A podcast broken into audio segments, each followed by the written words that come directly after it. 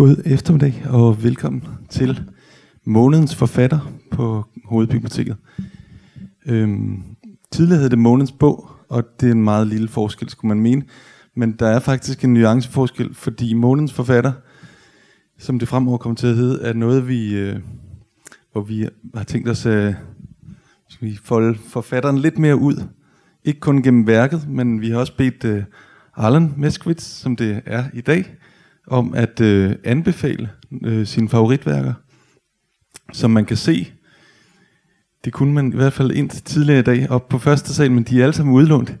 Øh, men man kan finde hans anbefalinger på vores Facebook, Facebook-side, på øh, bibliotekets hjemmeside. Og når de vender tilbage i folden, så kan man også øh, låne den på biblioteket. Øh, jeg skal sige noget kort om formen, og den er således, at jeg siger de her ord, og så giver jeg ordet til ham, det handler om, øh, som vil fortælle om, naturligvis, den her indmandstelt og, øh, og ukulele Jim, formoder jeg også lidt, vi kommer ind på. Øh, og det vil han gøre i en tre kvarters tid, og så er der åben for spørgsmål for alle jer fra salen. Øh, så nu synes jeg bare, at jeg vil sætte mig ned, og så vil jeg overlade scenen til Allan Miskowitz. Giv ham stor hånd.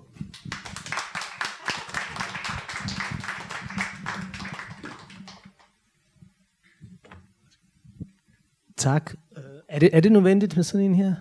Jeg kan godt. Men Nej. Okay. Jeg bruger mikrofonen lige om lidt. Ja, goddag og først og fremmest tak, fordi I kom.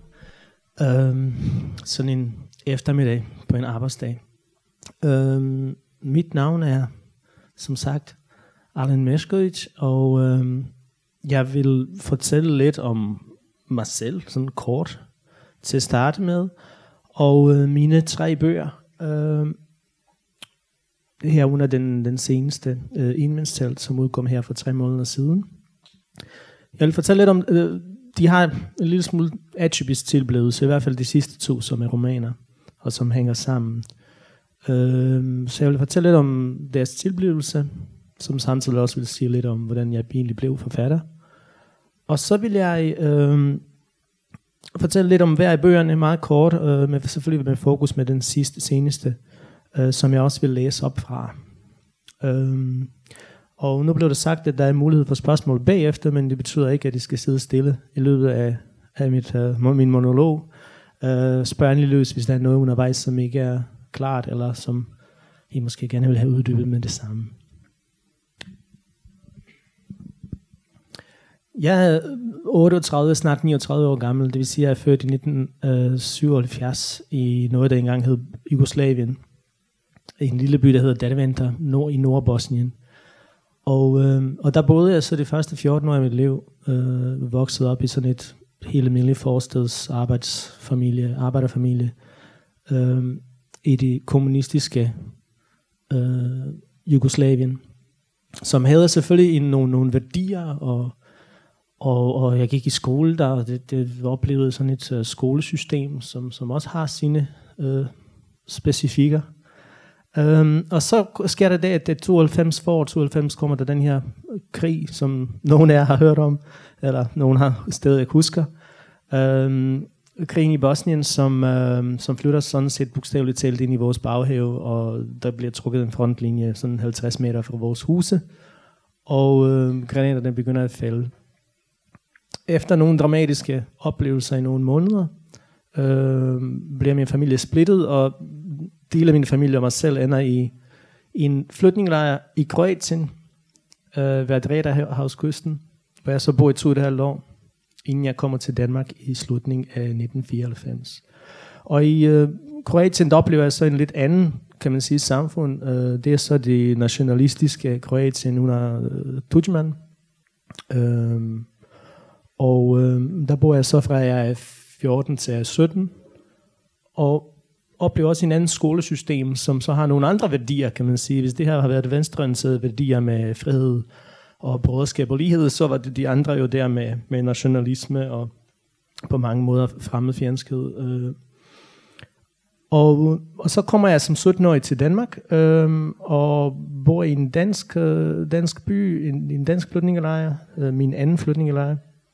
Og, øh, og senere kommer ind på gymnasiet og oplever, oplever så i, ligesom den tredje form for samfund, kan man sige, det demokratiske Danmark med de værdier, der, der hører til, og oplever selvfølgelig også en helt anden skolesystem, øh, helt anden forhold til lærerne, og altså en helt anden verden, kan man sige.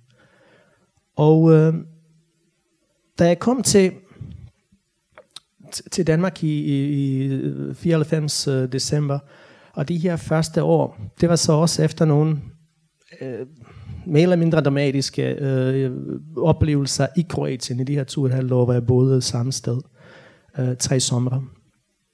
Og, øh, og de levede selvfølgelig i mig i meget lang tid, og jeg havde ligesom en eller anden lyst eller en eller anden oplevelse af, at jeg på et eller andet tidspunkt ville skrive om det.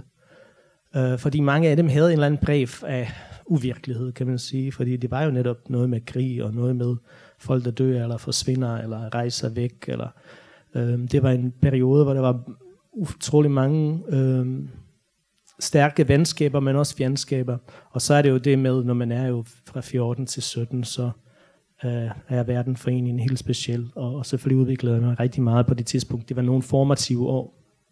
Men øh, for det gøre det kort, jeg begyndte at skrive faktisk om det år på bosnisk i 1996 marts måned, husker jeg rigtig godt. Jeg skrev 20 sider, der beskrev en scene, hvor øh, øh, hovedpersonen, der hed Allen, øh, og hans ven, øh, Vetski, øh, som nogle strandløver går på stranden og prøver at øh, komme i kontakt med nogle unge øh, bier, øh, turistbier, øh, og øh, bliver afvist. Øh, det var så de 20 sider.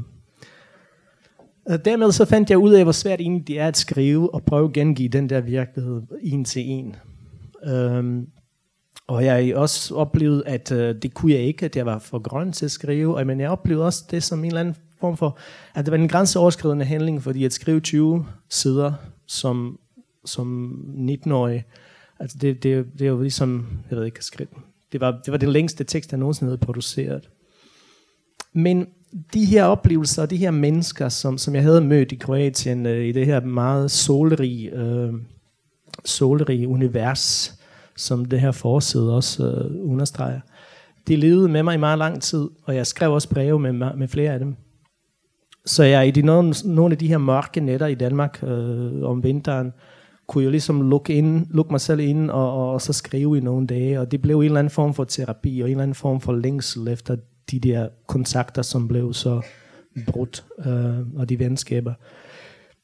Så jeg, jeg, i de år, der kom, der skrev jeg sådan lidt histopist om det. Men allerede på det tidspunkt havde jeg selvfølgelig læst litteratur. Jeg tror faktisk også, at jeg begyndte at læse øh, litteraturvidenskab i 99, hvor jeg øh, selvfølgelig øh, lavede en fiktionshistorie og egentlig brugte bare noget af, af selvoplevede erfaringer eller oplevelser uh, som en råmateriale, som jeg så kunne forme til fiktion. Men så i øh, omkring, jeg ved ikke, 2002-2003, der droppede jeg det og holdt op med at skrive, og skrev ikke engang digte mere, eller noget som helst. Øh, jeg lavede nogle andre ting, og så tænkte jeg en gang, da jeg bliver 50 eller 60, så vender jeg tilbage til det her manuskript og skriver på det. Uh, men, øh, hvad hedder det, så skete der det, at da jeg blev færdig med min speciale i 2006, der så jeg en annonce, hvor Gyldendal havde skrevet en, uh, en annonce omkring og Berlinske Tidene. Det har skrevet en annonce om, at de vil gerne have folk med den anden baggrund til at skrive på dansk og sende digte og kortere tekster til dem. Uh, og det gjorde jeg så. Jeg skrev tre digte, uh, sendte tre digte til dem. Jeg havde sådan, cirka 12. Og så uh, blev de ansat. Uh, jeg var med i den, uh, hvad hedder den, uh, antologi, der hedder Nye Stemmer fra 2007, så vidt jeg husker. Og der, derved mødte jeg så Jenne øh, Breinhold Bach, som den dag i dag er min redaktør på Gyldendal. Og det startede med, at hun spurgte mig, har du flere digte? De her hænger lidt sammen, og der er sådan en form for narrativ i dem, og det var digte i prosa, vil jeg mærke. Um, så sendte jeg hende de 12, og så blev de ansat, så skulle jeg skrive digtsamlingen færdig, og så udkom det som bog, øh, min debut, øh, første gang tilbage i 2009 som kort sagt handler om at komme tilbage til det sted, man kommer fra for første gang, og se det forandret, og, opleve en eller anden form for sammenstød med den, hvordan man huskede stedet, altså det barndomsrum, og så hvordan de så så i virkeligheden i dag efter krig og, og de mange år, der har forvranglet det fuldstændig. Um, og da digtsamlingen udkom, så fik den rigtig god anmeldelse, og så havde vi sådan et møde, og så spurgte mig Janne mig sådan, jamen hvad så nu? Altså nu er du så blevet digter, nu er du debuteret. Hvad, hvad er så dit næste projekt? Og så fortalte jeg hende, at jeg havde den her historie om flygtningelejren i Kroatien, ved Adretahavskysten, øh, tidligere hotel, hvor flygtninge blev huset, og jeg ligesom og havde prøvet at skrive det på, på bosnisk, og det kunne ikke lade sig gøre. Og nu har jeg ligesom kigget tilbage på det, og kunne se, at der var nogle gode ting egentlig hist og pist, og nogle okay situationer og scener, og det kunne jeg tænke mig at prøve at skrive på dansk. Og så tog de mig, så tog de mig halvandet år at få skrevet første, første version af manuskriptet, og et halvt år til til at skrive den færdige manuskript, som udkom i 2011. Uh, øh, og romanen kom så til at hedde Ukulele Jam. Og øh, nu skal jeg øh, formentlig sige noget om, om Ukulele Jam. Um, på et eller andet tidspunkt i det her forløb, hvor jeg øh, skrev på den tekst på bosnisk, der havde jeg en idé om, at det i virkeligheden skulle være en roman i tre dele, som skulle hedde Skolegangen. Og så skulle, den have, så skulle åbningsscenen skulle være, at den her lille dreng bliver taget til skole og øhm, har en samtale med skoleinspektøren og skal tegne noget, og så tegner han den her femstjernede, stjerne, det kommunist, tegn, tegn på, på kommunismen.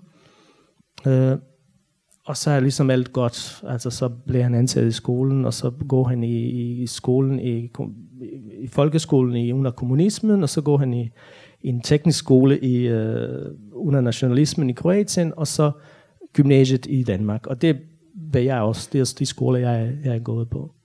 Øh, og så skulle den hedde skolegangen, og så skulle man på en eller anden måde kunne sådan spejle de her forskellige samfund, som er jo de tre forskellige samfund, jeg, jeg er levet i, eller vokset op i, og, og blevet formet af. Øhm, men det faldt lidt anderledes ud. Øhm, Ukulele Jam er en bog, der handler om en øh, uh, 14-årig knæk, der hedder Miki, som sammen med sine forældre kommer til den her flygtningelejr ved Adrederhavskysten.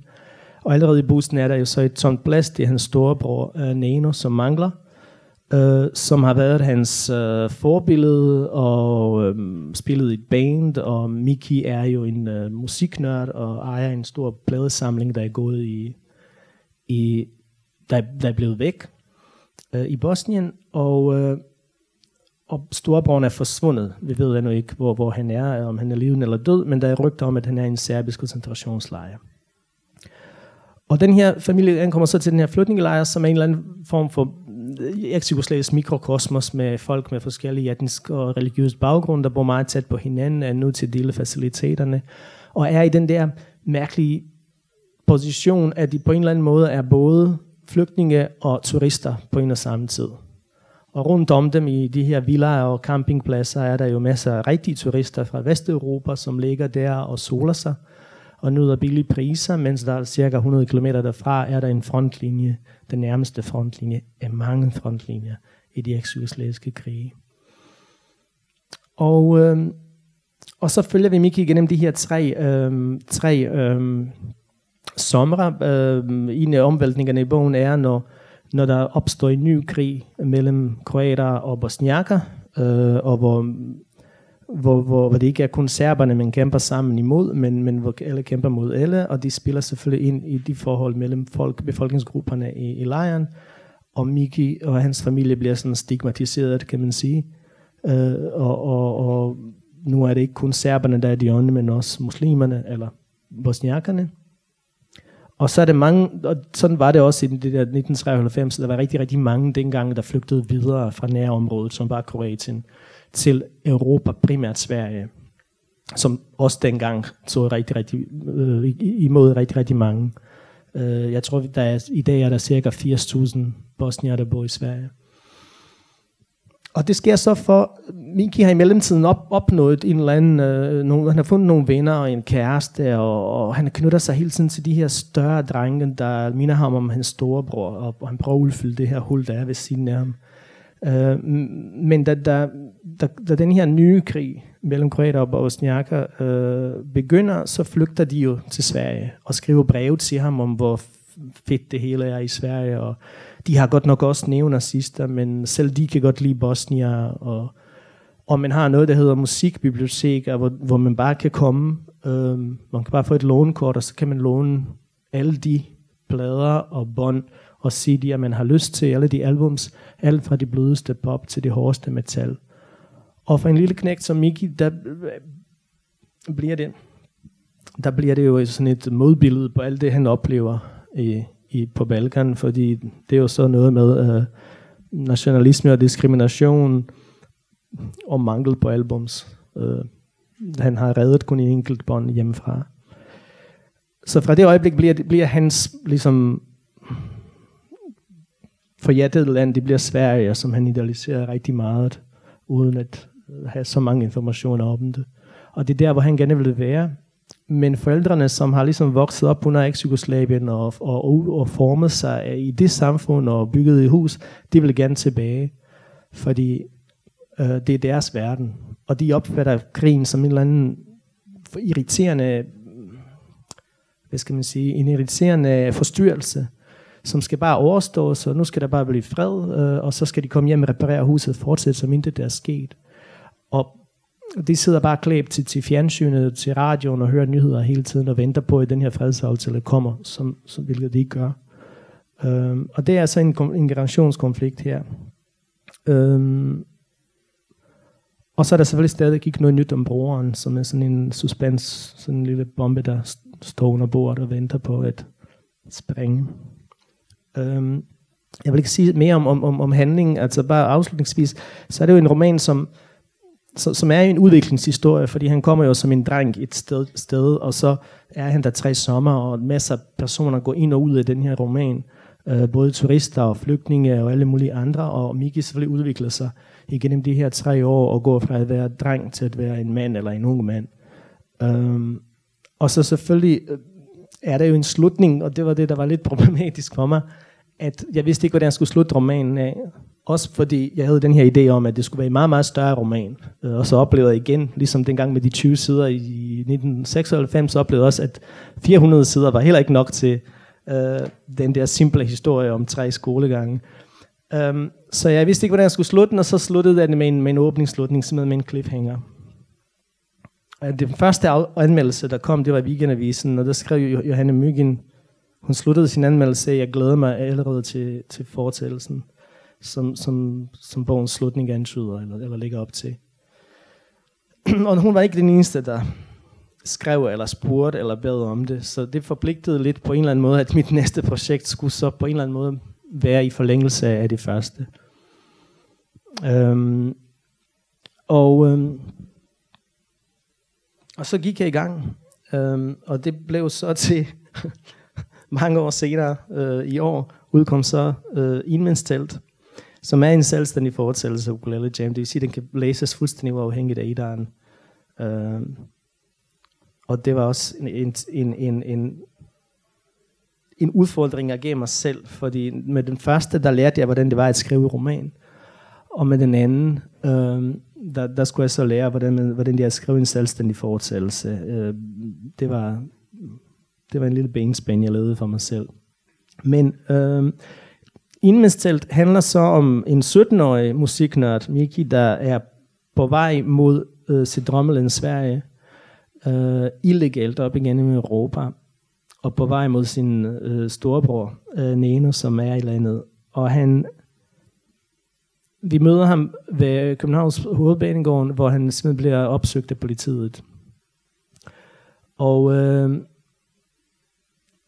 på grund af visse omstændigheder og visse misforståelser, så ender han i en øh, dansk øh, flygtningelejr øh, på Fyn, sammen med øh, et par, øh, de fire øh, fjerne slægtninge, som han bor sammen med.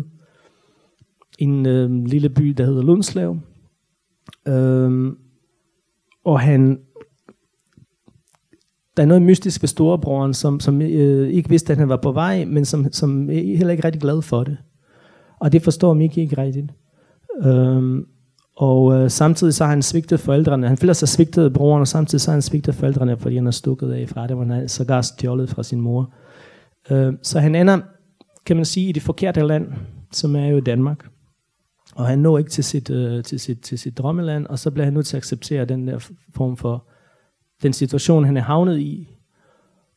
Og eftersom han ikke rigtig falder til i, det, i lejren, så skal han finde nogle andre venner, det vil sige uden for lejren, det vil sige danskere. Og, øh, og så følger vi hans rejse øh, halvandet år frem. Øh, og øh, jeg vil måske starte med at læse en, et kapitel, som kommer netop i den her fase, hvor han lige er ankommet til det her flygtningelejr, og hvor flygtningelejren bliver præsenteret. Og øh, jeg ved ikke, der er sikkert ikke nogen af jer, der husker, måske få af jer, hvad paragraf 15 betød. Nej, berømte Jugoslaverlov.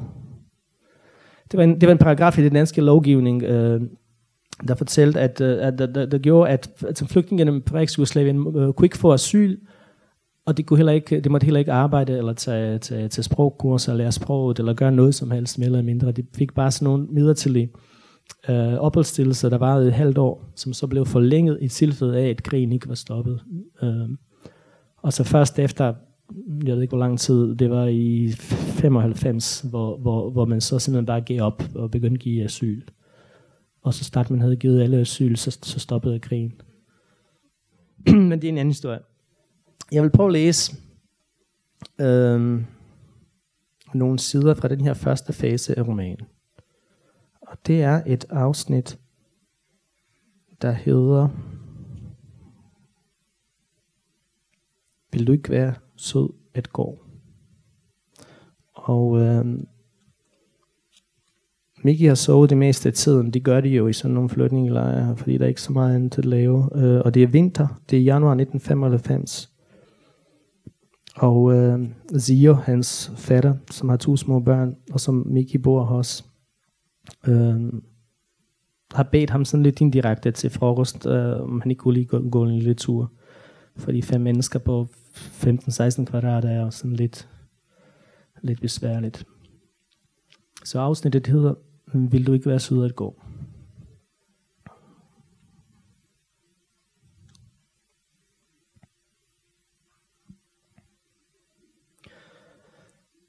Regnen trommede på svalegangen. Jeg tog Sandholmjakken på og gik ud af døren.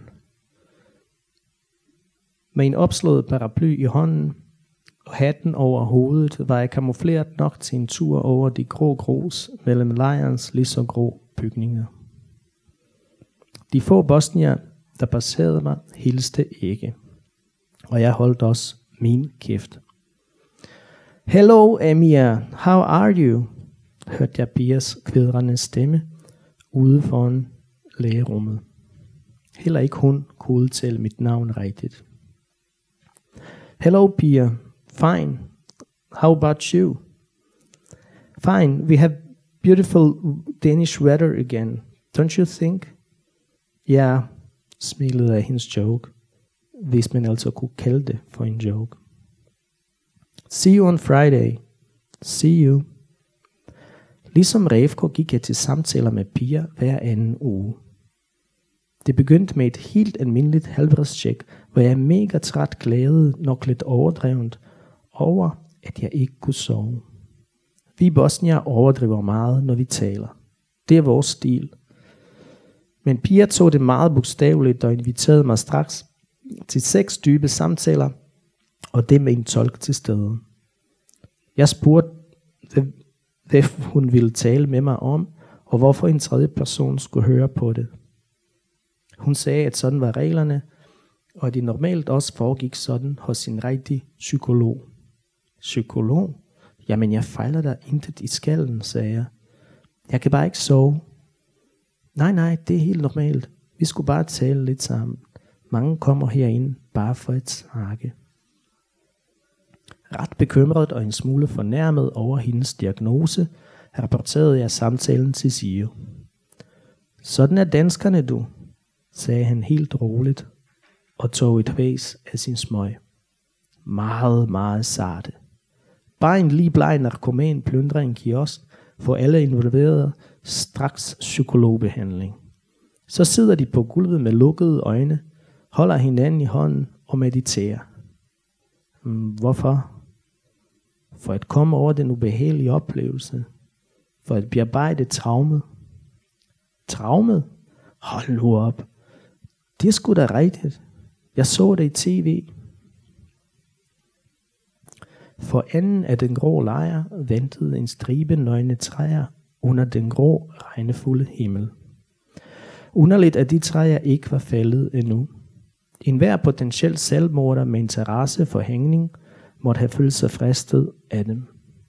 Især når vejret var, som det var, og man så på renseanlægget og kyllingefabrikken, fik man både en klub i halsen og en paranoid mistanke om, at kyllingefabrikken og renseanlægget og træerne og vejret og gruset blot var brækker i en stor, ensfarvet sammensværgelse mod en.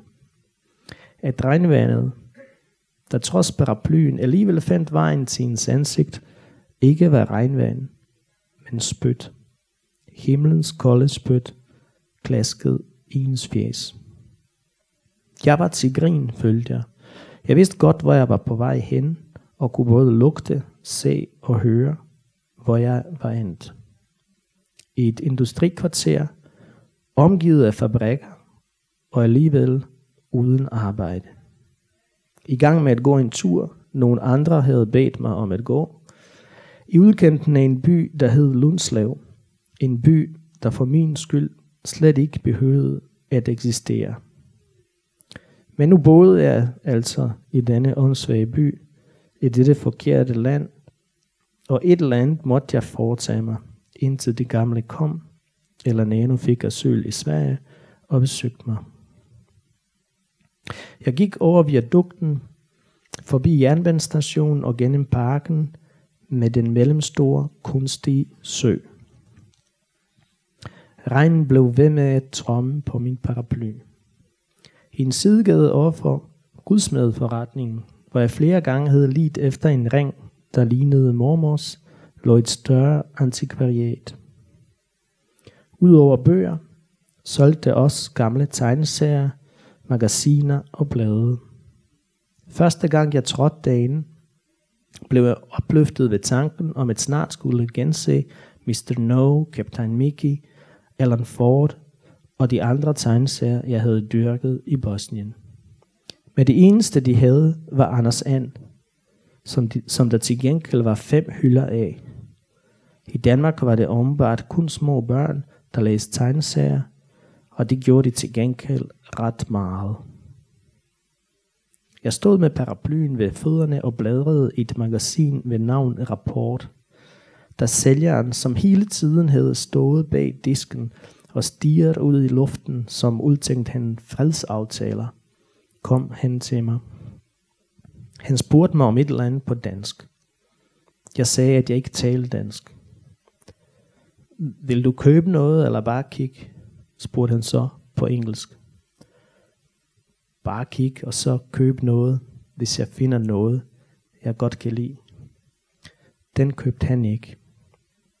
Han havde set mig dagen til lærer, hvor jeg en time havde stået og bladret i alt muligt for at slå tiden ihjel. Hvis du ikke vil købe noget, vil du så ikke være sød at gå? Okay, jeg går. Jeg forlod antikvariatet med glødende kinder. Dagslyset, jeg ikke rigtig nåede at se, var allerede væk. Mørket sneg sig ind gennem borgerne i min hud. De blandede sig med mit blod og flød mod mit hjerte. Hvis jeg bare kunne have svaret igen, forklaret mig, eller i det mindste sagt noget, der kunne mindske udmydelsen. Noget eller, undskyld, jeg ved jo ikke, hvordan man gør herude. Kommer man bare ind og spørger, hej, det er det. Og i øvrigt, hvad skal jeg købe, når jeg ikke kan læse det, der står? Kun kig på billeder af damer og Disney-dyr. Have lidt forståelse, din fucking nazist.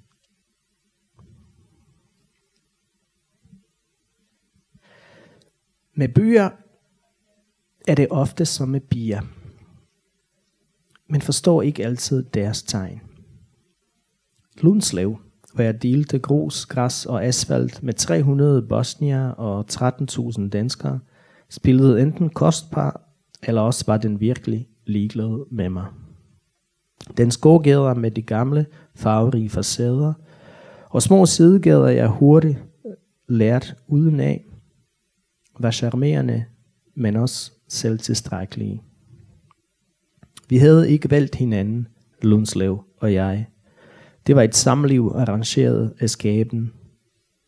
Og mens jeg slentrede omkring, kunne jeg også selv blive arrogant og distanceret. En gang imellem blev jeg revet med af stemning i gågaden, imponeret over den sens for symmetri hækkene foran husene var klippet efter, eller fortryllet af duften af, af bageriernes ukendte brød og kager. Duften, der dannede en modvægt til skamløs, skamløse lugt af sure tæer. En gang imellem blev jeg opslugt af alle de nye, danske og usædvanlige. Og jeg følte mig som en turist på et langt besøg i Lundslav. En turist, der gerne ville se og opleve så meget som muligt. Men den følelse var kortvarig. Det meste af tiden gik jeg på byens ufatteligt rene fortov, og blev hverken imponeret eller fortryllet af omgivelserne.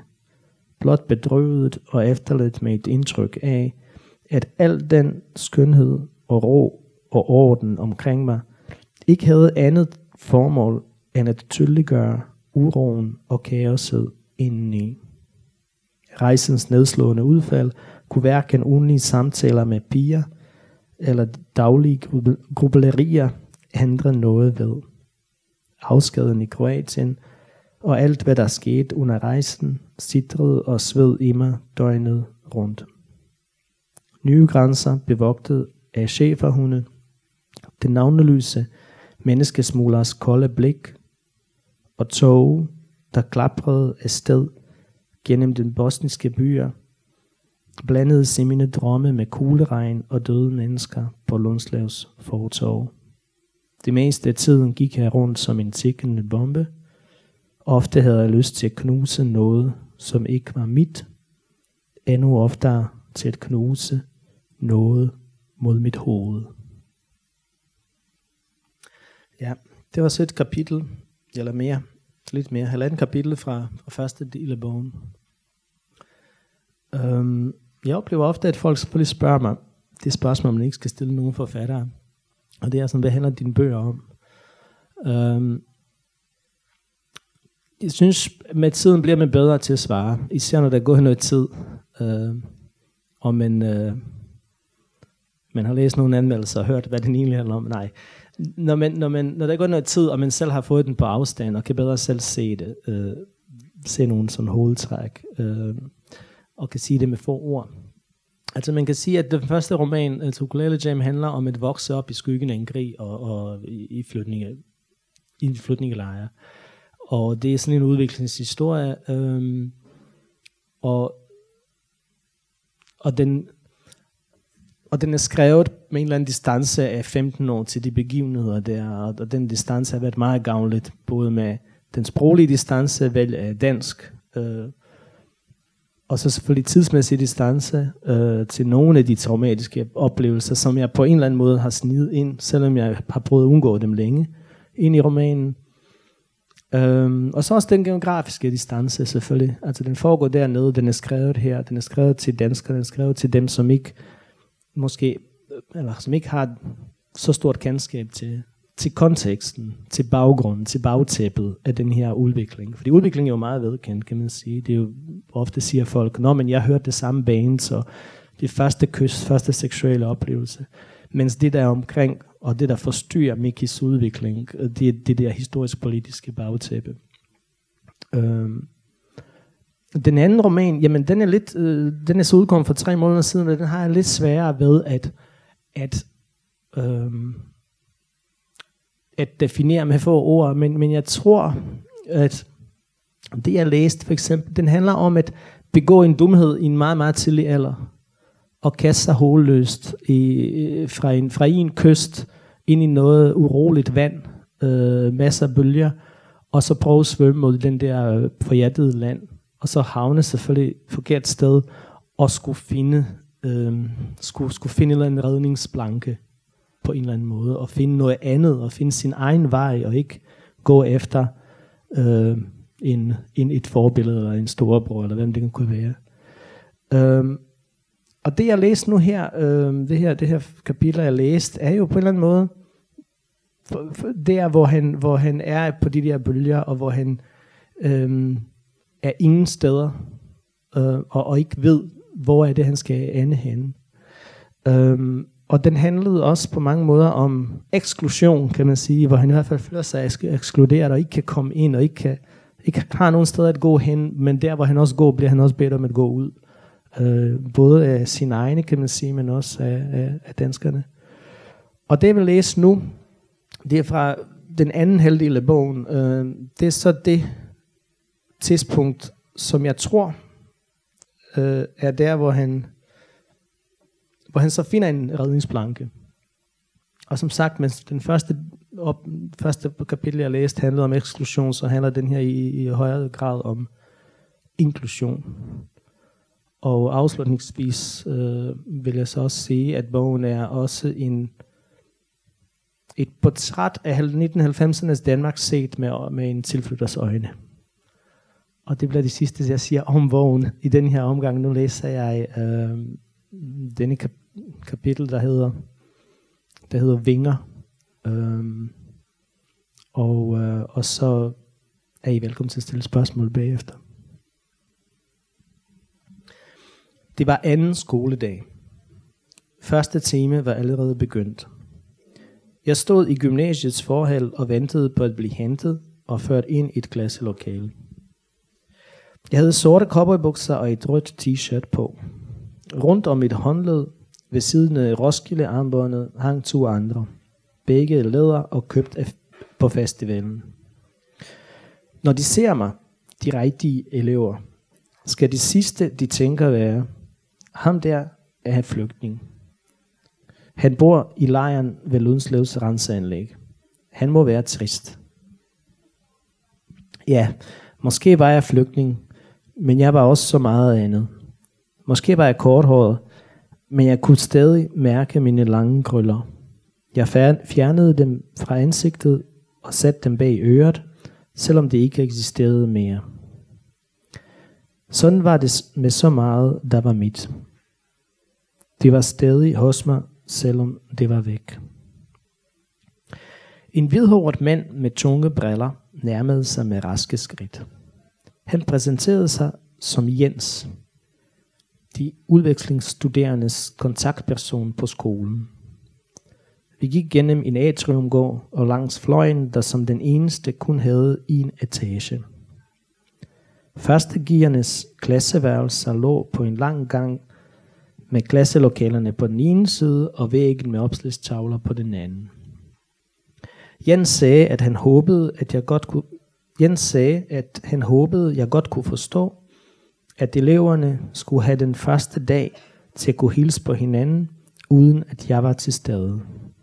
Jeg sagde, at det gjorde jeg, og han nikkede og sagde, at det var godt. Så bankede han på en dør og trykkede håndtaget ned. Derinde sad 20 elever og en lærer. Alle danskere, alle tavse og med blikket rettet imod os. Jens mumlede et par sætninger på dansk og slog over til engelsk for at præsentere mig og fortælle, at jeg skulle gå i klasse med dem i et år. At jeg endnu ikke talte dansk, men at vi alle håbede, jeg ville kunne, jeg ville kunne det i slutningen af skoleåret. Han nævnte ikke, at hvis jeg ikke lærte sproget, og lærerne vurderede, at jeg klarede mig dårligt, ville de være ude med mig en gang for alle. Rektorens tilbud var lyd nemlig – hvis vi kan se, at du kan klare dig fagligt, tager du første G om som en almindelig elev til næste år. Hvis ikke, er det farveler og tak. Det var fint med mig. Om et år vil jeg kunne dansk nok til at søge noget andet, tænkte jeg. Jeg regnede med at have to ting. Jeg, havde, jeg regnede med at have to andre ting, inden skoleåret var om. Asyl og et knald. Bare et. Det ville være nok. Det ville løfte mig op til skyerne sammenlignet med den håbløse celibattid i Danmark, der lå bag mig. Jeg kastede et hurtigt blik på eleverne, der sad på tre rækker og øjnede flere kønne piger, før jeg blev tilbudt en plads på første række, lige foran lærerens bord. Jens forlod lokalet, og en kortvarig tavshed indtraf. Jeg kunne høre mit eget tunge åndedrag, mærke trætheden efter endnu en søvnløs nat i lejren, hvor Radmilan hulkede stille i sin seng, til hun faldt i søvn, og jeg lå og misundte hende, fordi hun både kunne græde og sove. Jeg sad foran læreren, smadret og overspændt, og mærkede de andres øjne hvile på min nakke. Varmen bredte sig ud over mit ansigt. Mine ører begyndte at gløde af forlegenhed. Jeg skulle have beholdt min heavy frisyr, holdt mine strittende ører skjult, bag, skjult under håret. Nu føltes de så nøgne og varme. Vi havde dansk, kunne jeg læse på et skema, jeg fik udleveret på en A4-kopi. Dansklæreren Jesper talte længe og stillede spørgsmål. Eleverne svarede, nogen endda uden at række hånden op, og det hele udviklede sig til en slags samtale om noget, jeg ikke vidste, hvad var. De virkede på mig, som om de planlagde noget, der skulle ske, for Jesper skrev to datoer på tavlen og introtur efterfulgt af en adresse. Jeg skrev det hele af, glad for at have forstået intro. Så strakte han gabende armene ud og fremsagde en længere monolog. Jeg forstod fint, måske, og senere også, vi kan måske. Resten var helt sort for mig, men jeg blev ved med at lytte og vente på et nyt, fint, eller måske, eller en af de andre 20-30 danske gloser, jeg efterhånden kunne. På et tidspunkt brød alle sammen ud i grin. Jeg grinede automatisk med, selvom jeg ikke anede, hvad der var så morsomt. Næste gang de lå, smilede jeg bare. For hvem vidste, måske var det uhøfligt at grine med, når alle og enhver var klar over, at jeg umuligt kunne have fattet joken. Denne lille tøven, denne spirende usikkerhed, fik mine ører til at gløde endnu mere. Jeg fornemmede, at jeg stod foran et kæmpe stort bjerg, uden støvler, hjelm eller andet klatreudstyr. Oppe foran mig forsvandt bjergtoppen i de hvide skyer, og jeg stod udmattet og kortklippet i bare tæer, der var blødende og allerede ømme. Jesper tog en bog frem af sin taske og åbnede den. Jeg troede, han skulle læse eller citere noget for os, men han rakte bogen til pigen yderst i første række. Hun læste et par sætninger og overlod den til sin sidemand. Denne læste også nogle sætninger op, og snart nåede bogen til den solbrune fyr ved siden af mig.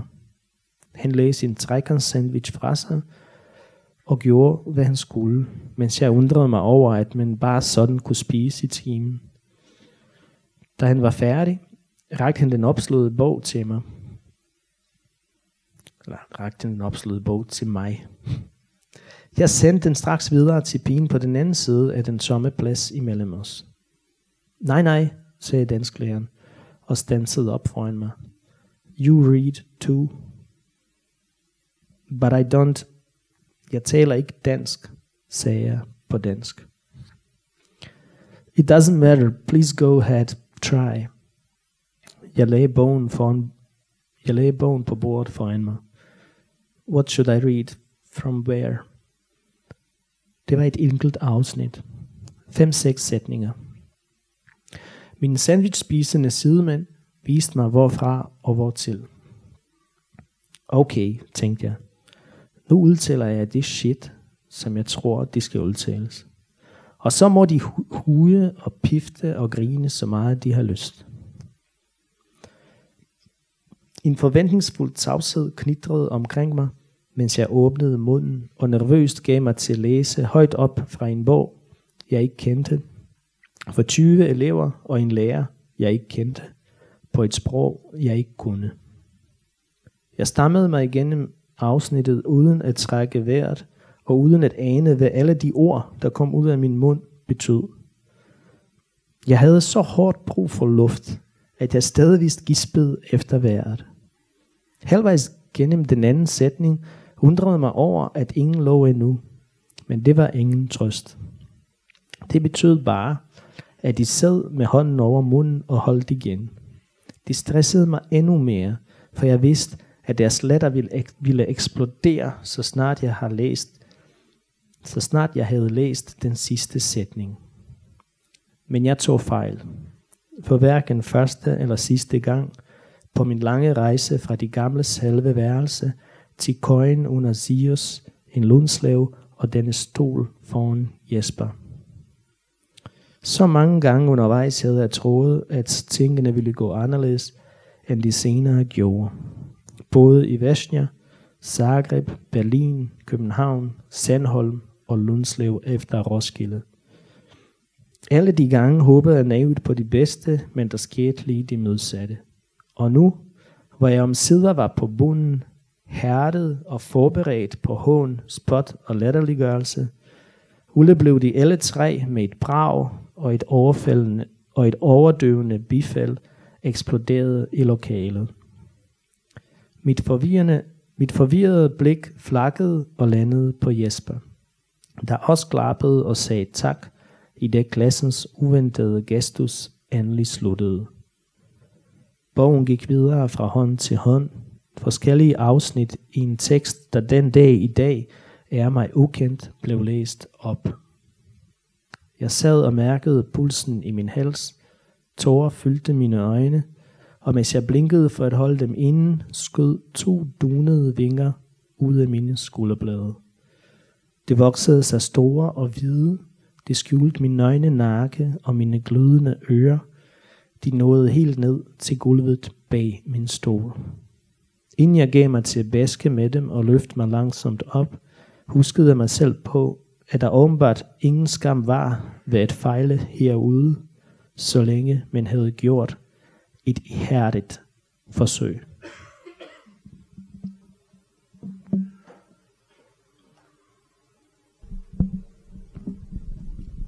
Tusind tak. Nu er der øh, åben for spørgsmål. Det er sådan, øh, at man kunne måske godt stå ned på bærestræk og råbe allen op, men vi optager faktisk det her til en øh, podcast, som senere kan høres på bibliotekets hjemmeside. Så jeg vil rigtig gerne komme rundt med den her mikrofon til jer, hvis I har spørgsmål. Øhm. Ja, når man sådan står her på et bibliotek, så er det jo ret fantastisk at kunne læse om, at øh, en, et musikbibliotek i Odense kan øh, en positiv indflydelse på en, en ung fyr, der, der leder efter et sted i tilværelsen. Øhm. Jeg kom til at tænke på noget, som er... Øh, altså Odense er et reelt sted, det ligger over på Fyn.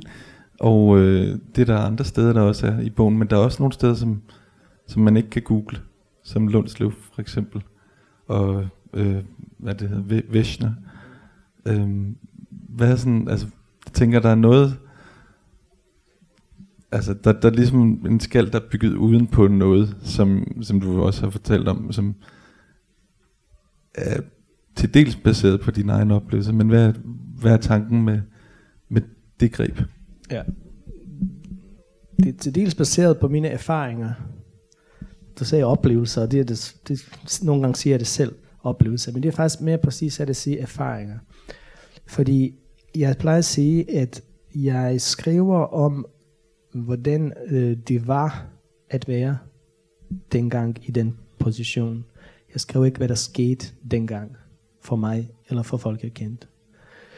Men det er en gråzone, fordi nogle gange er det, er det noget, som er inspireret af det, noget jeg selv har oplevet. Der er også nogle scener, som er utroligt tæt på, øh, næsten i en scene. Så jeg plejer altid at sige, at Mikis historie og min historie, det er ligesom to parallelle historier, men de svinger jo sådan her. Altså nogle gange er de jo tæt på hinanden, når jeg læner mig op af mit eget, og nogle gange er de meget langt væk, når jeg bruger fiktion. Øhm, og øh, i forhold til øh, stednavne og navne og masse andre ting af den karakter, så hænger det jo sammen øh, øh, med den fase, der kom, eller den situation, jeg var i i 2009, da jeg satte mig for at skrive øh, Ukulele Jam. For jeg simpelthen tog nogle beslutninger. Og det ene beslutning var, at det skal være en roman, og ikke en erindringsbog på nogen måde. At det skal være fiktion, og ikke selvbiografi. Um, og at det ikke skal handle om mig, men det skal handle om min generation. Og der skal være en hel persongalleri fra Exjugoslavien, fra, fra den lejr og, og fra den by. Det skal være en generation, hvor man skal også være en bog, øh, øh, ikke om mine forældre, men om mine forældres generation, og den måde, de taklede krigen på.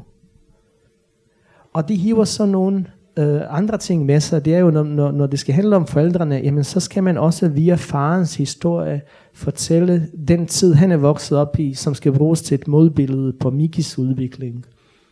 Og det vil sige, at øh, Ukulele James handling starter i virkeligheden 1944, hvor, hvor, hvor Mikis far som barn overlever en, overværer en henrettelse.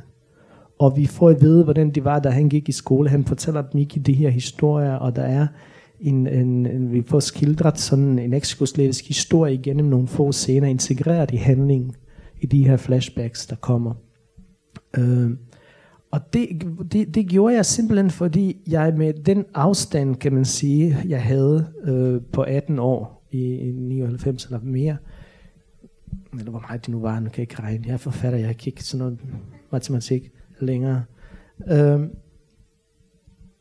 jeg havde simpelthen, øhm, jeg, jeg havde ligesom kommet på afstand af min egne, øh, af min egne, øh, hvad skal vi sige, min bekendelseslyst. Den var der i 96, fordi det var tæt på, jeg var ung, og øh, øh, det havde de her oplevelser, som rystede i mig, og dem ville jeg ligesom dele med verden, altså på en eller anden måde. Dem ville jeg ud med, øh, sådan ureflekteret. Øh, I, i øh, i 2009, der havde jeg dels erfaring med at have skrevet i en bog. Jeg havde også skrevet speciale til lærer. Jeg havde øh, været et helt, helt andet sted, og derfor så var jeg meget opsat på, at det det skulle være en roman. Og den, øh, når du skriver en roman, og skriver en roman på titelbladet, så får du også en hel masse muligheder. Øh, du skaber en distance til din egen person. Øh, du, du, du har muligheder til at køre den pers- uh, hovedperson, hvor du vil hen og fortælle, komme med nogle pointer, øh, skildre et bredere billede simpelthen hvor så dine egne oplevelser eller erfaringer er et eller andet sted nogle af brækkerne i de store puslespil. Og det synes jeg giver mig utrolig mange muligheder. Det, det, handler, det gælder også alle mulige andre karakterer, der er i bogen. Øhm, og det med at kalde en by for noget, der ikke altså en, give et fiktivt navn, både i Kroatien og i den nye bog, det med at give fiktive navne ellers, det at skabe byer, der ikke findes, men som er inspireret af nogle byer, hvor jeg har været hvor forskellige kvarterer eller forskellige torve øh, er sådan øh, en eller anden form for collage er sat sammen. Øh, det skaber den der distance, det hjælper en. For ellers bliver man en lille smule forvirret, hvis man begynder at bruge rigtige navne. Og, og man bliver hele tiden hivet i den der univers, som er ens fortid, kan man sige. Øh, og det, det, det, vil jeg, det vil jeg undgå. Øhm, så det, det, der, der er noget psykologisk, og så er der selvfølgelig også noget sådan rent processuelt, synes jeg, som, der været, som, som, hvor det virkelig var gavnligt for mig, øh, at bruge fiktive navne, at skabe nogle universer, som jeg, øh, som er lidt anderledes end dem, jeg har, jeg har færdes på det pågældende tidspunkt. Altså, du sagde du det her med, at det er øhm, jeg kan sige, en historie om en generation, Øh, men det er jo også, det er umuligt ikke at tænke på, øh, synes jeg i øjeblikket i hvert fald, at det er også en, øh, det ligger allerede i titlen enmandstelt, som så viser sig at referere til noget andet, men det handler om øh, en oplevelse af en flygtningelejr også. Øhm. Ja. Sige, ja. Jamen det, det, det er rigtigt, men det er ikke noget, jeg, jeg, jeg har tænkt på forhånd. Det er sådan lidt surrealistisk i forhold til enmandstelt, fordi alle de ting, alt det med, at han skal til Sverige, det var jo planen fra starten af, og helt tilbage til 2001. Dengang var der ikke nogen syriske flygtninge, der kom igennem Danmark og var på, var på vej til Sverige, og nogle af dem blev stanset af politiet, og de fik sågar frataget deres smykker. Og Miki har stjålet fra sin øh, mor en, en øh, familiens eneste værdifulde genstand i mormors, mormors ring, som han skal afgive på et tidspunkt øh, undervejs. Uh, alle de ting var i manuskriptet, og jeg kan bevise det, fordi jeg har alle de der kopier liggende i min inbox, og min, min redaktør skal også nok sige det. det er slet ikke, jeg var virkelig rystet på mange måder, at der dukkede så mange ting op i løbet af 2015, hvor jeg skrev den sidste del af bogen, uh, som simpelthen passede sammen, og så kunne hjælpe mig også det med, med indmandsteltet, som er så titlen. Altså indmandsteltet i den her sammenhæng refererer til, at Miki på et tidspunkt, hvor han, hvor, hvor han virkelig uh, har en eltur og Øh, får at vide, at han, skal, han forbliver alene i Danmark, og han kommer ikke til Sverige, og forældrene kommer ikke til, til, til Danmark. Uh, I sådan en dag, hvor det som er virkelig, virkelig deprimerende og blæsende og, og grå, uh, der ser han den her plakat for Roskilde Festival. Uh, og alle de bands, som han har drømt om, altså lige pludselig kan han, kan han bare for 400-500 kroner uh, komme og høre. Og så køber han den her indmændstal til Silvan, og tager, mod, uh, mod, uh, tager på Roskilde Festivalen alene, og det er også på vej til storebroren, så der er ligesom en eller anden mul- flugtmulighed øh, øh, i det. Øhm, og, og bogen handler om ensomhed også, så enmandstal derfor. Men så blev de jo, så sker der det, at, øh, hvem var det, regeringen beslutter at putte øh, syriske flygtninge i telte. Øh, altså det, hvem, jeg vil ikke sige, at jeg er glad for den, øh, den reference til min bog, de, øh, de skabte øh, ubevidst.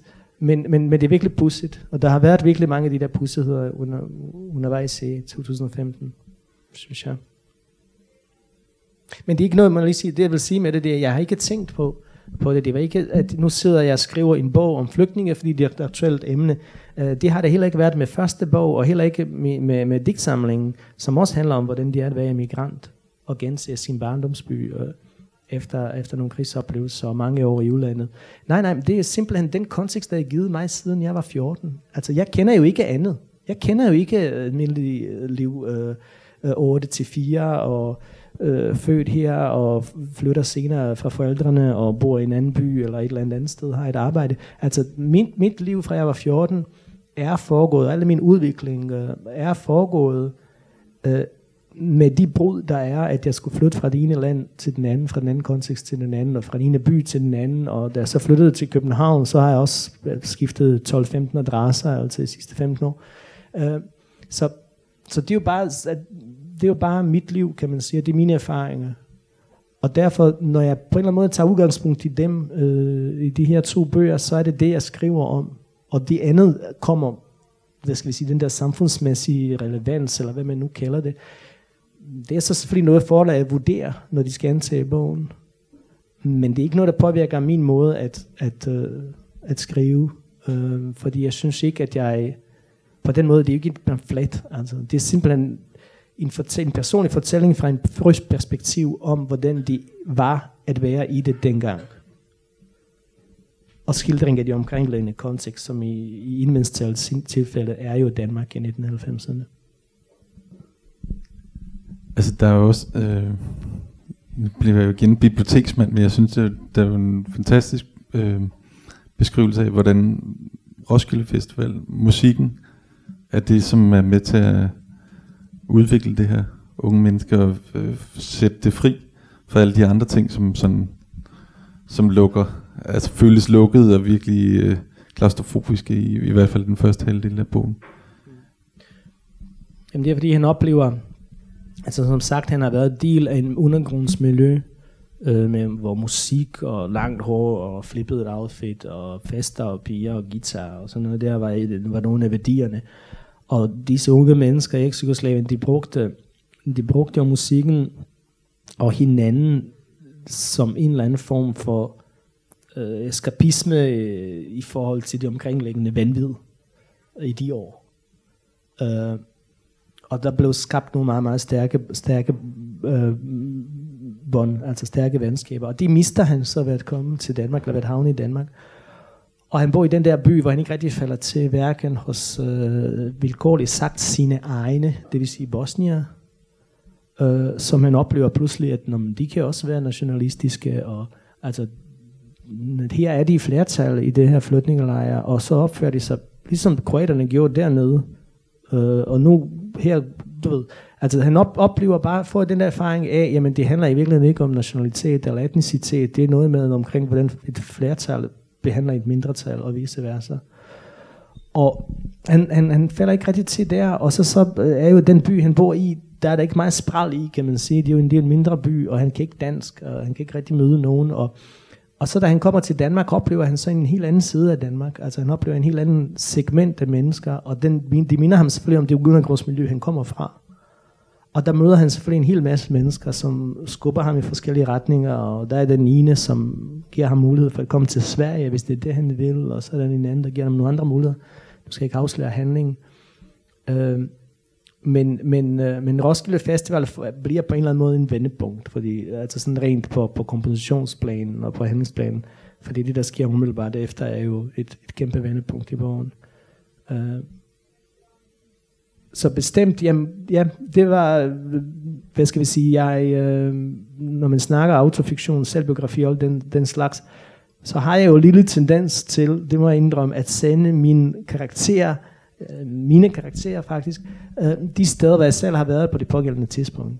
Og jeg var selv på Roskilde Festival 1995, det var min første Roskilde Festival, en kæmpe oplevelse for en 17-årig dreng. Jeg kunne have sendt ham til Midtfyns Det ville være meget, meget nemmere. Fordi det er jo meget kortere. Det ville være meget logisk, at Midtfyns uddeler nogle gratis billetter til flygtninge øh, på Fyn. Men der har jeg jo ikke været på det pågældende tidspunkt. Det vil så betyde, at så skulle jeg jo researche og bruge fattelig lang tid for at finde ud af, hvilke bands spillede, hvor, hvilke se, hvor spillede det, hvordan så det ud dengang. Så skulle jeg snakke med nogen, der var der, eller se nogle billeder, hvis der er fra de år. Kæmpe arbejde. Hvor skulle jeg gøre det?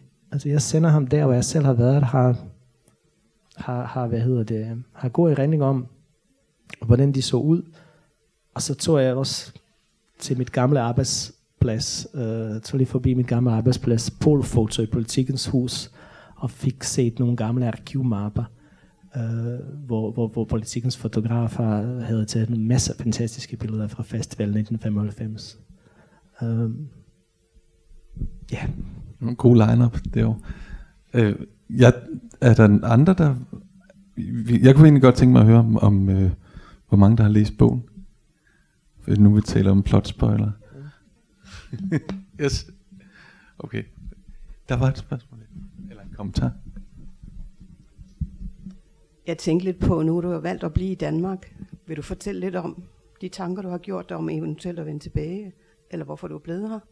Og så tænkte jeg også på, er der planer om, eller er nogle af dine bøger oversat til bosnisk? Ja, øh, Ukulele Jam er oversat til bosnisk og serbisk-kroatisk øh, og slovensk og skal også til, til faktisk alle de der eksklusiviske lande. Altså, den, er, den er også oversat til nogle andre, tror jeg, 8-9 lande i alt. Øh, og der kommer også et teaterstykke i Tyskland med den. Og den anden har jeg faktisk lige i dag fået at vide, at den vil blive oversat til bosnisk. Den er lige blevet antaget. Um, angående det der med at vende tilbage. Først og fremmest, og nu fortæller jeg om mig selv, fordi spørgsmålet blev rettet mig og ikke Miki, ikke også? Det, okay, det er mig.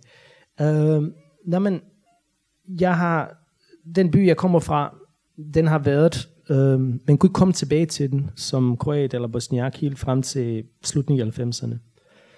Øh, den fredsaftale, der blev lavet i 1995, der hedder Dayton-aftale, som i dag jo stadigvæk udgør øh, bosnisk forfatning, den har en annex 7, tror jeg, eller en annex 10, 7, som kort sagt hedder, alle skal tilbage der, hvor de kom fra. Den blev aldrig gennemført, fordi de nationalistiske eliter, som startede krigen, og som fik skruet den samtale ved hjælp af amerikanerne og, og, og det internationale samfund. De skabte en forfatning øh, og en statskonstruktion, som simpelthen grundfæstede nationalismen og institutionaliserede den. Og den skabte, den delte landet op i to dele, som bekendt. Øh, og den, min by så ligger i den serbiske del, serbisk dominerede del, der hedder Republika Srpska. Og øh, det mest, en af de mest uheldige ting ved den, ved den øh, aftale er jo, at de her øh, entiteter, som de hedder, det er også valgkreds.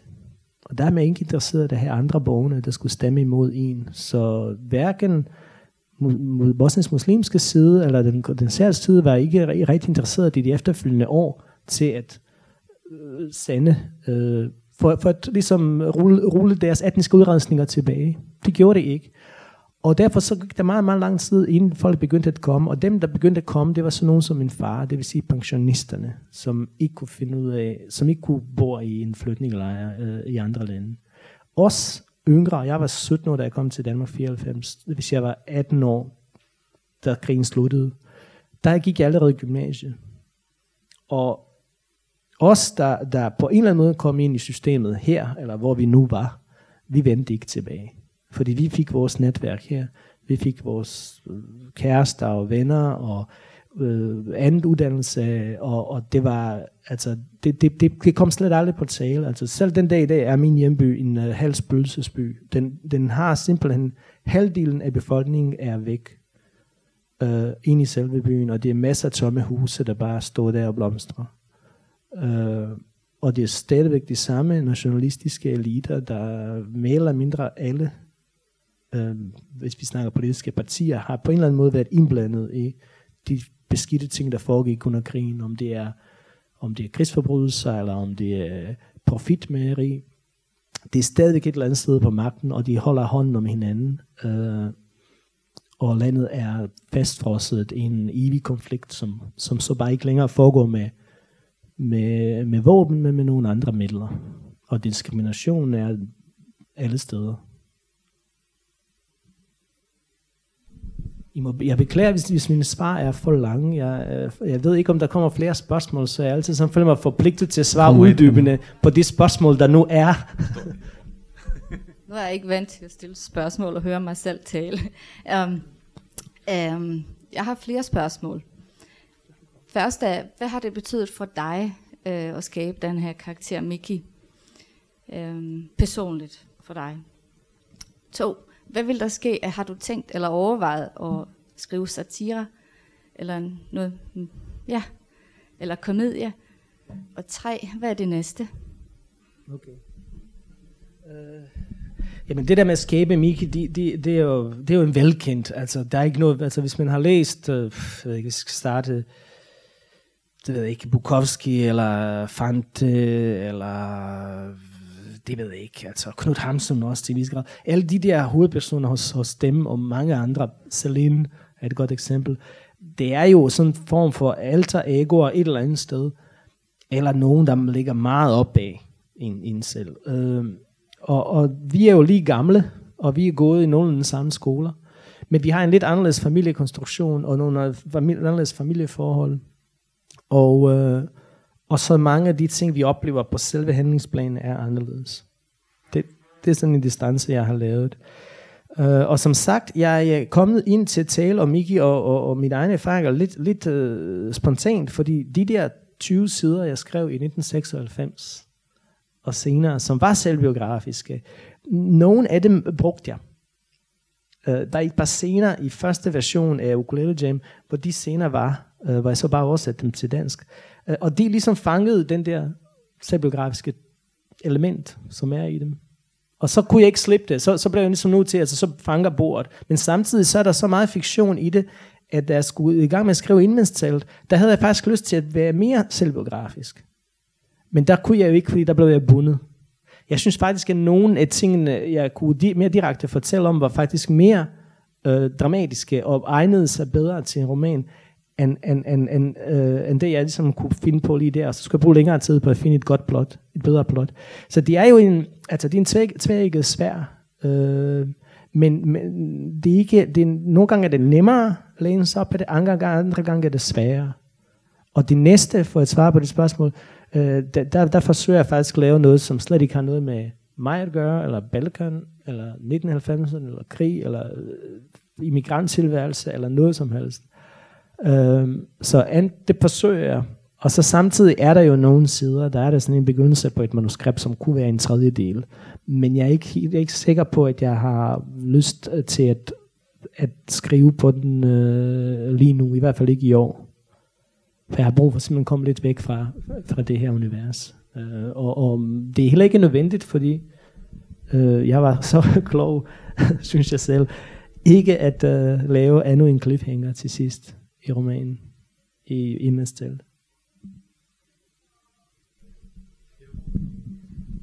Jeg vil godt tænke at spørge om noget lidt andet. Fordi at, øh, øh, jeg synes, det er interessant, at du skriver på et andet sprog end dit modersmål. Øh, eller er dansk efterhånden så indgroet i dig, at det også er en form for modersmål? Det er sådan lidt et spørgsmål. Og så, eller om du kan sige noget om det, sådan, ja, det at skrive på dansk. Fordi jeg synes, du har et ekstremt godt dansk sprog. Oh, tak. ja, det er virkelig... Øh, Øhm, om det er måske faktisk, at man bliver nødt til at være skarpere i sit sprog. Og mere, altså jeg synes, du skriver enkelt og skarpt og godt. Ikke? Og tænker, at det måske fordi du faktisk bliver nødt til at gøre det, fordi ja. du i virkeligheden har et andet modersmål? Ja. Øhm, jeg, jeg plejer at sige, at dansk er mit stedmodersmål. Øh, og jeg, det, jeg vil ikke sige, at det er nemmere, øh, fordi det er også utroligt besværligt at skrive på, på et sprog, som ikke er ens eget. Øh, det er nemmere at skrive, at øh, skabe et flow, i hvert fald når vi snakker første udkast på sit modersmål. Men nu har jeg bundet mig til, til, den, øh, til dansk, og, og så gør jeg det på dansk. Øh, og der er så fordelen. Fordelen er, at der kommer den her distance, sproglig distance da, da bogen udkom i Kroatien, som det allerførste eks-jugoslaviske land, og øh, vi lavede en øh, promovering af bogen, sådan en, sådan en arrangement, så var der en af forfatterne fra publikum, der, der spurgte mig nogenlunde samme spørgsmål, og han sagde faktisk, at han har læst, at, øh, at, at psykologerne, når de har en... Øh, når de har en øh, patient, som fortæller om noget, en traumatisk oplevelse, så sker der nogle gange, at øh, patienten går i stå og ikke kan fortælle videre. Og så siger patienten til ham, kan du fortsætte på engelsk? Og så sker der, at så, så kan de. De kan ikke på deres sprog. De er for tæt på. Men på, på, på, det, på fremmedsprog, der er, det, der er det lidt mere distanceret. Og det jeg tror, det jeg tror, det jeg tolker, jeg har tænkt meget på det sidenhen, det jeg tænker, det er, når man taler i dansk sprog, så er man en lille smule skuespiller fordi du efterligner andres melodi. Ikke den melodi, som er dit eget, som du voksede vokset op med, som er dit modersmålsmelodi. Du efterligner en, en andens melodi. Øh, nogle vente fraser og kendte fraser osv., som du har tillært dig. Det er en eller anden manuskript, du har lært ind. Altså, øh, og det at skrive er jo at finde en stemme, som ikke er din, og det er sådan at stå på en scene, så er der noget publikum, og så skal du tale, og du skal holde deres opmærksomhed til den sidste side. Det er det for mig, eller ringe til en tilfældig, og så prøve at fortælle ham en historie, uden at han lægger på, før du er færdig. Øhm, der er en form for method acting i det, synes jeg. Og her, her spiller sproget en meget vigtig, øh, vigtig rolle. En anden ting med sproget er, at når du vælger et sprog, du skal skrive på, så vælger du også dit publikum. Hvis disse bøger blev skrevet på bosnisk, så ville det se helt anderledes ud. Ikke blot sprogligt og formæssigt og stilmæssigt, hvor jeg vil helt sikkert øh, jonglere mere med ordene, skrive meget længere syntaks, som vi er berømte for. Uh, vi sætter bare kommer der, hvor danskerne sætter punktum, og det kan være en halv sidesætning. Ligesom på tysk, siger de. Jeg kan ikke tysk, men jeg har hørt, at tysk er lidt det, er det samme. Um, og jeg vil hele tiden prøve at, at gøre denne historie så speciel som muligt, så den adskiller sig fra alle andre historier om krigen og flytningetilværelsen fra 90'erne, som der er mange af, både i Kroatien, Serbien, Bosnien og Slovenien. Øh, men da jeg valgte at skrive på dansk, der valgte jeg et publikum, som ikke kunne huske noget som helst fra den bosniske krig. De kunne ikke huske, hvem Radovan Karadžić var. Ikke band på, at alle bosnier ved, hvem Radovan Karadžić var. Uh, og hvordan så øh, skri, hvordan skriver man, hvordan inddrager man, hvordan beskriver man den her kontekst, som hedder eks-Jugoslavien i 90'erne og under Tito, under den kolde krig, og fortæller om det til, til, noget, til et publikum, der ikke har så stort kendskab til det. Ja, det bliver man så nødt til, og uden at det bliver kedeligt, og det bliver sådan foredragsagtigt, jamen det gør man ved at integrere det i handlingen. Og det gør man ved at være sproglig så skarp som muligt. Og være to the point, og, og, og hvad hedder det, og, og ikke, ikke kaste sig ud i noget ekvilibristisk øh, sprog. Og det, kunne jeg, det, det kunne jeg jo heller ikke, fordi det, er jo lidt, det ville være alt for våget, altså. det ville være næsten dumt dristigt, når det ikke er mit modersmål. Så det er vel det er mere sådan en, altså jeg husker Joachim Jacobsen, som interviewede mig, øh, det var første interview, det var også Weekendavisen, sjovt nok.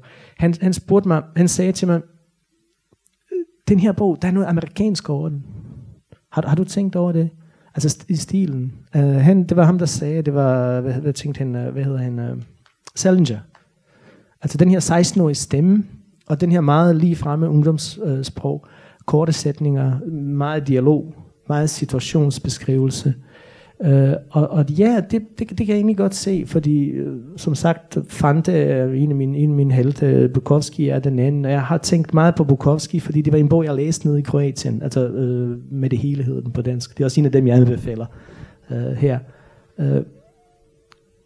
og, og, og det vil sige, altså, når, når jeg skulle skrive til danskerne om, om noget, der er så kompliceret som Balkanhistorie og 1990'erne og krig og fred på Balkan og alle de her nationaliteter og deres forhold, indbyrdes forhold, alle regionale forskelle, jamen, så var det med at skrive på dansk til danskerne en måde at gøre det så koncist som muligt.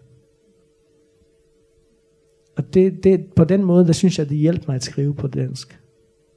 Uh, og så var det, for at bruge et godt dansk udtryk, en pain in the ass at skulle øh, genredigere teksten øh, og, og alle de der forkerte verber, jeg lige har brugt øh, her og der, og upræcisheder og sådan noget der. Der er meget arbejde, kort sagt.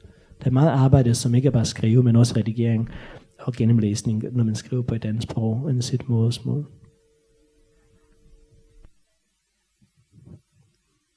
Der er flere spørgsmål der.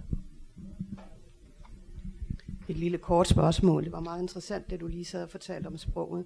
Har du øh, selv oversat de værker til bosnisk, der er blevet oversat? Eller er det en anden person? Er min egne? Ja, dem ja, her? Min egne, ja. Øhm, det er sket sådan, at, øhm, at Ukulele Jam er blevet oversat af en professionel oversætter, som jeg kender, som bor i København, som har oversat Peter Høgh og Karen Bliksen og andre værker. Og hun har lavet det første udkast. Og så har jeg, altså hun er en dame oppe i alderen, og hun er kommet til Danmark i 1970'erne, før jeg blev født. Øh, så den der ungdomsjargon, øh, ungdomssprog fra 1990'erne i Jugoslavien, det er ikke noget, hun har så, som speciale. Øh, og det var fra starten en aftale, at derfor ville hun bare lave en grov oversættelse, som også var meget kroatisk øh, vi har så forskellige standardiseringer dernede af sproget. Det, det, det er også derfor, det hedder kroatisk, bosnisk, serbisk. Før han hed det bare uh, serbokroatisk. Øh, og så gjorde jeg det, at jeg så, kan man sige, um, omarbejdede det og autentiserede det og gjorde dialogerne og øh, Mikis fortællerstemme mere, øh, kan man sige, livende, ungdomsagtig og, og, og, og mere bosnisk i tonen, fordi han er jo bosnisk. Så holder det ikke med det. Han bruger nogle af de meget kroatiske udtryk.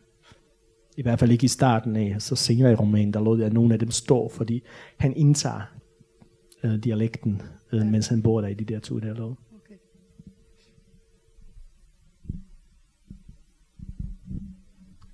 Hernede bagerst.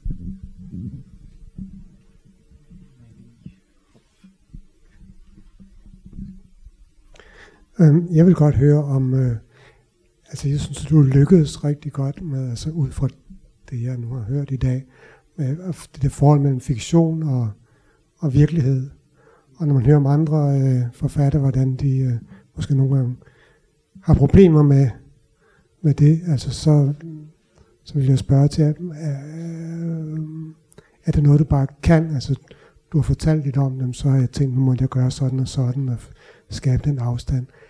Eller er der en eller anden træning i det, eller nogle råd fra nogen, eller hvordan er du kommet dertil? Du taler også om uh, method acting, altså så et eller andet sted har du vel altså undersøgt nogle ting, eller fundet ud af noget om skuespiltræning for eksempel, eller øhm, samtidig du sagde også, at du havde taget en uddannelse. Mm. mm. Så at, var det noget helt andet, eller har du... Nej. Øh, ja, har du helt sådan hvis du vil gerne noget med at skrive, eller sådan noget? forfatter? Ja, det, det, altså jeg, jeg begyndte at skrive som 14-årig. Ja. Og det første digt, jeg skrev, første rigtige digt, jeg skrev, det var i april 92, mens der faldt granater rundt om min hjemby. Så på en eller anden måde, så det med at skrive og, og, og var forbundet med krig og tilværelse, og ordene var på en eller anden måde en eller anden form for holdepunkt for mig. Altså, de, du kunne skrive noget den ene dag i Bosnien, mens granaterne falder i en kælder, og så nogle uger senere, der er du i Adretahavet, og det er sommer, og det er varmt, og der er turister, og så har du det der hæfte der, ordene er det samme. Øh, og der var en eller anden form for holdepunkter i det, og senere, også i musikken, senere og film og bøger og litteratur, kunsten generelt, synes jeg var en eller anden form for redningsplanke for, øh, for mig på mange måder. Øh, men jeg, jeg er aldrig gået til creative writing, eller sådan, jeg er aldrig blevet oplært i det, men jeg, stud, jeg læste to år, i to år læste jeg øh, litteraturvidenskab, og så læste jeg film og medie bagefter, og øh, især ved at se film og anmelde film, hvilket jeg gjorde i nullerne i sådan starten, øh, nuller, første halvdel af nullerne, øh, det gjorde, at øh, filmsprog, film er interessant ting, fordi der er der ikke meget plads, der er ikke meget tid. Man skal fortælle meget via, ved hjælp af meget få virkemidler. Øh, og, og ofte skal man via samme ting fortælle flere, via samme øh, replik, eller dialog, eller karaktertræk, fortælle flere ting, som både kan bruges senere, og som peger bagud og forklarer, hvem han er, og hvad der sker, og hvad det han vil. Øh, det synes jeg var virkelig, virkelig gavnligt, og nogle af de scenerne, når jeg selv læser det i hvert fald, så synes jeg, at det bærer præg en filmscene øh, ved dialog og den måde, de er sådan bygget op på. Det tror jeg, der har, der har noget, der har erfaringerne fra, fra film, øh, der har sniget sig ind. Øhm, og så er der, tror jeg, det er en, en anden ting, der har spillet rolle, det er, at jeg i, i bund og grund er digter, tænker jeg. Jeg startede som digter, skrev digte meget længe, og at jeg, når jeg, da, da jeg skrev Kulele Jam, der startede jeg ikke med at have den her idé om, at det bliver en udviklingshistorie. En ung mand, der vokser op i skyggen af en krig, en flytninglejr, i en pseudo-idyl i en bugt øh, ved havet, en tidligere hotel.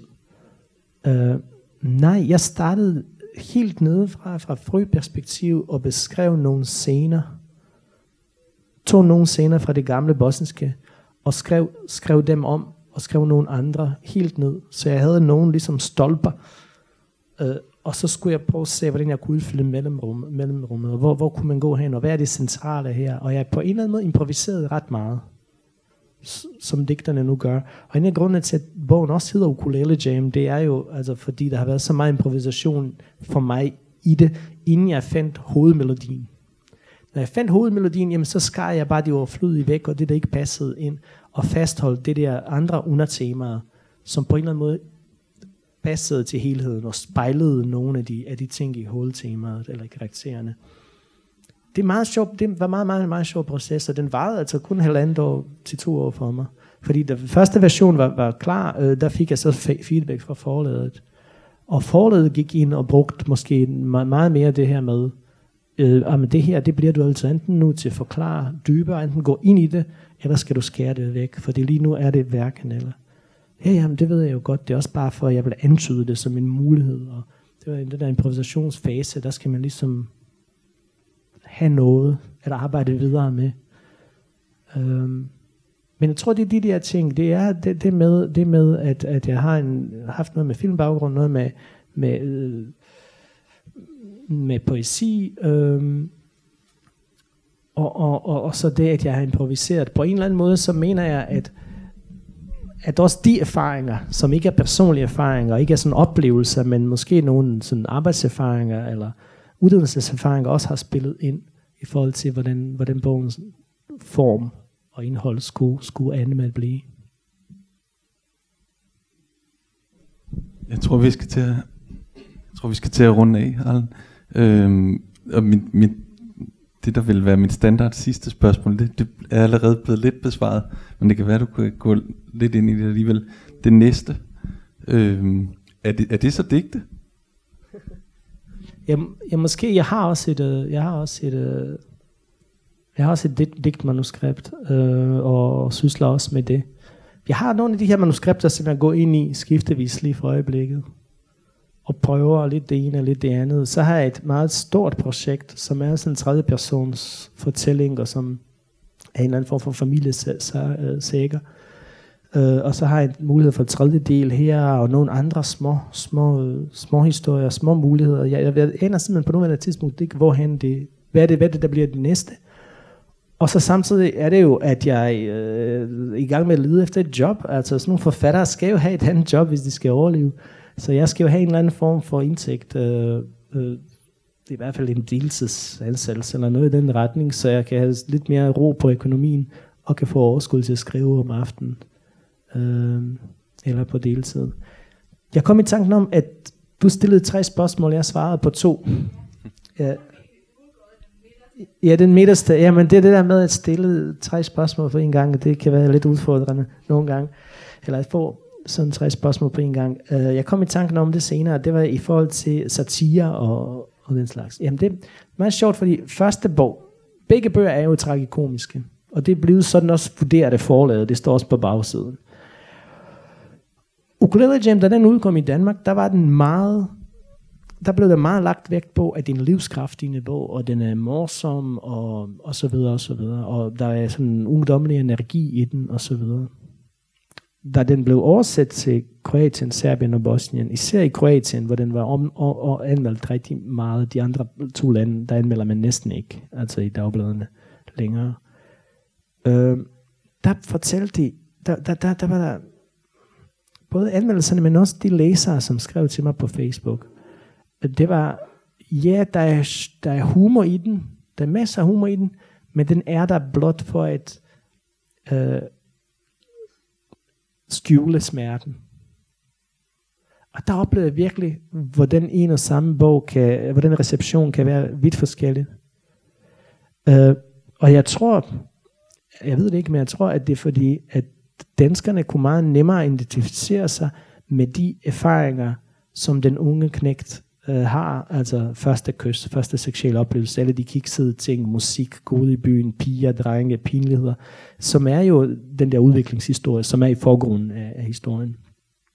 Og så den der baggrundstæppe, den, den der alvor, der er, der hele tiden lurer og udlægger hans, hans udvikling og forstyrrer ham. Øh, krig, nationalisme og så videre, det, det har det ikke nogen empiriske, den skaber ikke den der øh, følelsesmæssige genklag hos danskerne. Men det gør den hos folk i eksjugoslavien, fordi når de læser sådan en bog, så tænker de bare først og fremmest med det samme. De husker tilbage, hvor, hvor var de hen sommeren 1992, nytårsaften 92 til 93 og så videre.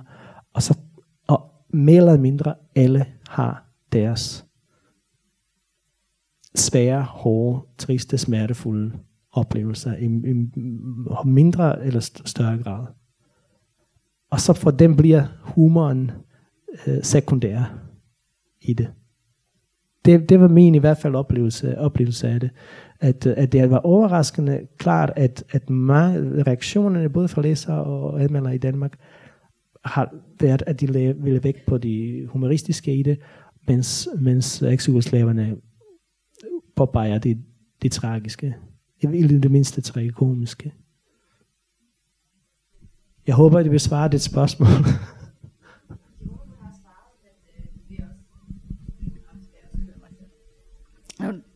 Jeg vil ikke, øh, vi skal ikke diskutere det i din bog, men tit når man læser, så forestiller man sig, hvordan det ser ud. Og fordi jeg har min personlighed, sådan som den er, ja, så har jeg undret mig over, at det ikke, øh, ja, I hvert fald. Tak for dit svar. Jeg skal ikke uh, gå ind i diskussion. Det er fint. Selv tak. Så tror jeg, jeg vil bede jer om to ting øhm, i omvendt rækkefølge. Øh, når I går herfra, øhm, så synes jeg, at I skal gå op og låne Arlens nyeste bog alle sammen. Fordi der er noget, der hedder bibliotekspenge trods alt. Jeg ved ikke, det er ikke så meget nu om dagen. Øh, man kan også købe den. Jeg ved ikke, hvad der giver bedst i, i kassen. Øhm, og så synes jeg, at vi alle sammen skal give en stor hånd til månedens forfatter. Tak.